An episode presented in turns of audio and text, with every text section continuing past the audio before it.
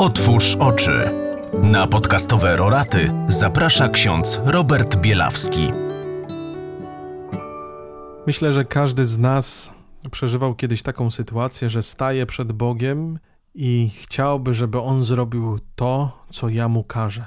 Żeby naprawił każdy mój błąd, pomógł w chwilach trudnych, podtrzymywał radość, dał trochę więcej pieniędzy. No i tak mógłbym dalej wymieniać. Stajesz się wtedy jak te dzieci na rynku, które przygrywały, a nic nie wychodziło jak chciały. Bo w całym naszym życiu nie o to chodzi. Bóg posyła nam różne osoby, które mówią nam o Nim, kapłanów, naszych rodziców, znajomych, Kościół jako wspólnotę, a my czasami traktujemy to wszystko jako balast. Oni nie żyją tak jak ja, chcą, żebym z wszystkiego zrezygnował. To Bóg posyła nam swojego Syna, Jezusa, który nas naucza, który nam daje swoje ciało, który za nas umiera i stwierdzamy, że wtedy, kiedy Go potrzebujemy, to Go nie ma. Ale to właśnie On wypowiada dzisiaj słowa: Mądrość usprawiedliwiona jest przez swe czyny.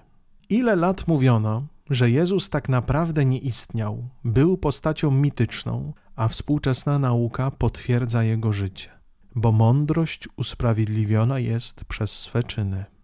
Jak często podważa się cuda, które się dzieją za przyczyną Boga poprzez stawiennictwo świętych, wydarzenie eucharystyczne, które miało miejsce w kościele świętego Jacka w Legnicy, a współczesna medycyna rozkłada ręce i nie potrafi tego wytłumaczyć, bo mądrość usprawiedliwiona jest przez swe czyny. Mówiono, że Pismo Święte, przepisywane przez wieki przez mnichów, na pewno jest zmienione, a współczesna archeologia ukazuje Biblię z IV wieku, która w treści jest identyczna z tą, którą czytamy na co dzień, która jest na Twojej półce w domu.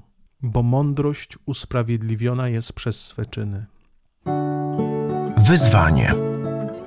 Spytaj dzisiaj starszą osobę w swojej rodzinie, bardziej doświadczoną, o radę w trudnej sprawie, którą aktualnie przeżywasz w swoim życiu.